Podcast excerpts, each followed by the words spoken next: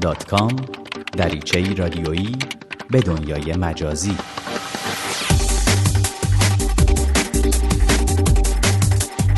سلام. با یه برنامه دیگه از سری دات کام با من حامد پارسی همراه هستید تا گشت و گذار رادیویی دیگه داشته باشیم در دنیای اینترنت و فناوری های جدید. در برنامه این هفته از رایتل میگیم. سرویس دهنده تلفن همراهی که خدمات تماس تصویری اون غوغایی رو در ایران به پا کرده و دبیر شورای عالی فضای مجازی رو مجبور کرده که برای گرهگشایی راهی قم بشه. در ادامه برنامه هم چند نکته کاربردی به شما میگیم که ممکنه برای مدیریت فهرست دوستای فیسبوکیتون به کار بیاد. یک حال خبر. در ایران دبیر شورای عالی فضای مجازی در آخرین هفته بهمن ماه خبر داده بود که تعیین تکلیف برای خدمات مکالمه تصویری اپراتور سوم تلفن همراه یا همون رایتل به این شورا واگذار شده. مهدی اخوان بهابادی 25 بهمن در گفتگو با مهر گفته بود که ارائه سرویس مکالمه تصویری و اینترنت پرسرعت بر روی شبکه رایتل در حال پیگیری و بحث و به زودی تصمیم گیری نهایی در مورد نحوه ارائه سرویس های رایتل اعلام میشه.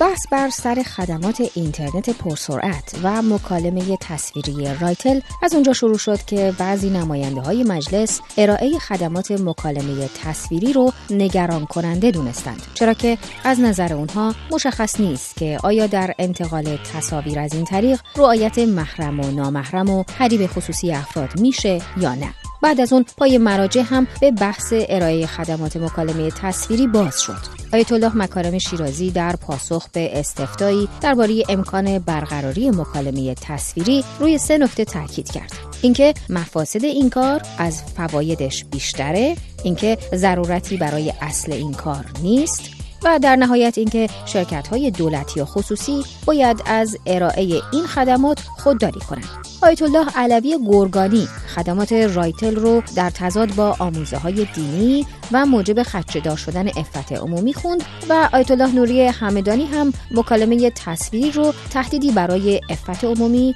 و عامل گسستن خانواده ها خوند و اون رو جایز ندونست. آیت الله صبحانی هم با جزئی خوندن فواید این خدمات در برابر مذراتش گفت که قرار گرفتن چنین گوشی های موبایلی در دست جوان ها هم از دختر و پسر مفاسد زیادی داره. باید از خرید و فروش اون جلوگیری بشه و نباید دولت چنین امکاناتی رو در اختیار مردم قرار بده. این نظرات چهارشنبه این هفته مهدی اخوان بخابادی دبیر شورای عالی فضای مجازی ایران رو راهی قم کرد تا درباره اپراتور رایتل با مراجع مذهبی دیدار کنه. دیداری که مشخص نیست چه دستاوردی داشته و تنها گزارش هایی که در مورد اون منتشر شده به طور کلی از ارائه رهنمودهایی درباره استفاده از فضای مجازی برای ترویج معارف دینی خبر میده.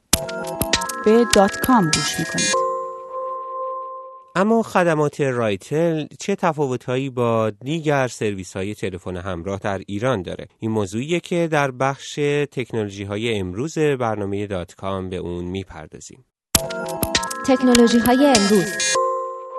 شاید بعضی از شما همین حالا یکی از سیم کارت های رایتل رو روی گوشی خودتون دارین و از نزدیک خدمات مختلف اون رو آزمایش کردین. آرمان یکی از کاربران اینترنتی که تجربه استفاده از رایتل رو داشته در یکی از forum های اینترنتی مرتبط با خدمات تلفن همراه تجربه خودش رو در زمان استفاده از رایتل با دیگران به اشتراک گذاشته. آرمان در مورد آنتندهی رایتل نوشته که تو مدت استفاده از اون همیشه خط آنتن پر نبوده اما حتی تو جاهایی که آنتندهی ضعیف بوده کیفیت صدا خیلی عالی بود.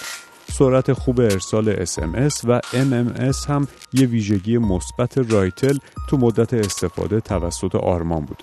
آرمان تماس تصویری رایتل رو قابل قبول اما با کیفیت پایین ارزیابی کرده و نوشته که مصرف باتری رایتل هم دو برابر سیم کارت های معمولیه. حتی اگه ساعت ها از اون برای برقراری تماس استفاده نکنید سرعت اتصال به اینترنت نکته دیگه که آرمان بهش اشاره کرده که میگه اینترنت پرسرعت رایتل 256 کیلوبیت بر ثانیه سرعت داره اما خوبیش اینه که در طول شب و روز یا در حالت سکون و حرکت سرعت اینترنت تغییر نمی‌کنه و کاملا پایداره.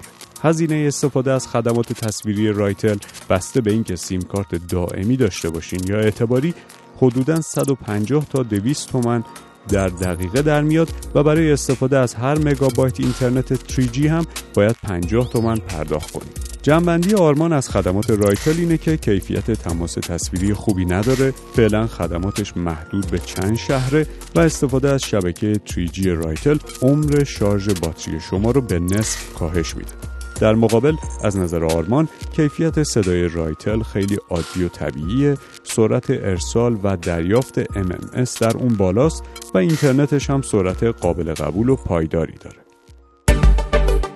شبکه های اجتماعی اما برای من پیش اومده که دیدم اون بخش از دوستام که پیش از این در فیسبوک فعالتر بودن الان کمتر فعال هستن و کمتر عکس لینک یا نوشته ای رو با دوستان فیسبوکیشون به اشتراک می‌ذارن. البته پیش اومده که این کم شدن فعالیت مثلا به دلیل دلزدگی از فیسبوک بوده. اما بعضی از دوستان من هم دلایل دیگه ای برای این کار داشتن.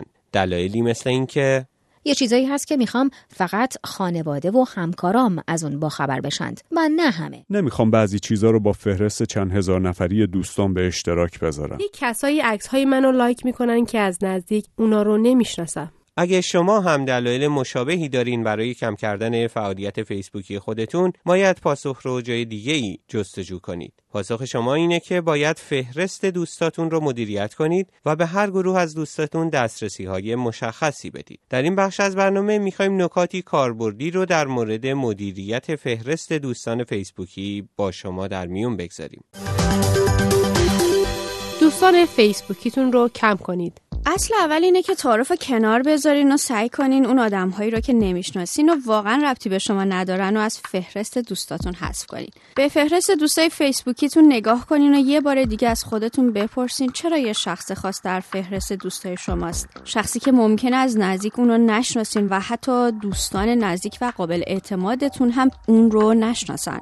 تجربه شخصی من اینه که هر چند وقت یک بار فهرست دوستام رو مرور می‌کنم تا مطمئن بشم کسی که لزومی نداره در فهرست دوستای من باشه به اشتباه در این فهرست جا نگرفته باشه دوستانتون رو گروه بندی کنید. در نمایه یا پروفایل خودتون رو بخش دوستان در زیر عکس رویه یا cover photo کلیک کنین و در مقابل تصویر هر دوست روی دوستان کلیک کنین و اون دوست رو در دسته‌بندی مشخصی قرار بدین. در همین بخش شما می‌تونین دسته‌بندی های تازه رو هم ایجاد کنین. مثلا می‌تونین یه دسته‌بندی خانواده ایجاد کنین و خواهر و برادر و پدر و مادر و دیگر نزدیکاتون رو در اون قرار بدین. از زمان ساختن این گروه شما می‌تونین یه عکس خانوادگی رو فقط و فقط با این گروه از دوستاتون به اشتراک بذارین. تجربه ای من اینه که برای دوستاییم که در یه منطقه خاص هستند یا اونهایی که یک رابطه خاص با اونها دارم هم گروه ویژه‌ای درست می‌کنم. مثلا چیزایی هست که من فقط می‌خوام با کسانی که در پراگ ساکن هستند به اشتراک بگذارم.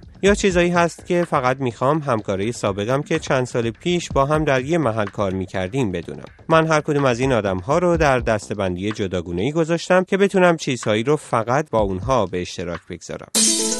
ببینید چه کسایی نوشته ها و عکس هاتون رو به طور پیشفرض می‌بینن. مطالبی که در صفحه خودتون می نویسین یا عکسایی که می‌ذارین به طور پیشفرض به صورت public یا عمومی منتشر میشن مگه اینکه این وضعیت رو تغییر داده باشین وقتی مطلب یا عکسی رو روی فیسبوک می‌ذارین دقت کنین که چه کسایی اونو می‌بینن. در حالت public یا عمومی حتی کسانی که عضو فیسبوک نیستن یا اون دسته از اعضای فیسبوک که دوست شما نیستن هم قادر به دیدن مطلب یا عکس شما هستن. اما شما می‌تونین بینندگان اون مطلب رو به دوستای خودتون شخص خودتون یا گروهی از دوستاتون تغییر بدین. همینطور می‌تونین فقط یه گروه خاص از دوستاتون رو از دیدن اون پست محروم کنین. در حالی که گروه های دیگه مشکلی در دیدن مطلب شما ندارن. داشته باشن تجربه شخصی من اینه که تنظیماتم رو به شکلی تغییر دادم که به طور پیشفرض فقط دوستان بیننده مطالب من باشن. و اگه قرار باشه مطلبی رو عمومی منتشر کنم بعد از انتشار دسترسی به اون مطلب رو تغییر میدم.